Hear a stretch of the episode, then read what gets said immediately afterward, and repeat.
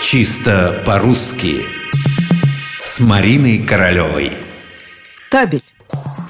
Это простое и загадочное слово «табель». Казалось бы, что в нем такого сложного? Когда-то в школе мы получали табель – ведомость об успеваемости по четвертям или за год. Работающие люди тоже имели дело с табелем, но очень давно. Специальной доской учета явки на работу и ухода с работы. Еще табелем называли жетон, который снимался при приходе и вешался обратно при уходе с работы. А теперь вопрос. Какого рода табель?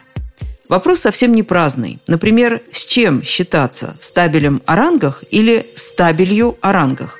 Сразу скажу, что редкий словарь указывает род существительного табель. Самый четкий ответ приводит грамматический словарь Залезняка.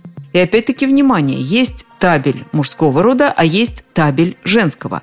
Если речь идет о таблице учета, о жетоне или о школьной ведомости, то это он табель. Мне не выдали табеля, надо посмотреть в табеле, надо вычеркнуть из табеля и так далее. Особый случай – табель о рангах, система чинов, введенная Петром I. И вот эта табель, она, есть табель, нет табели, считаться с табелью. Надо признать, это слово сейчас встречается редко, оно устаревшее. В нашей повседневной жизни мы чаще имеем дело с табелем, а не с табелью.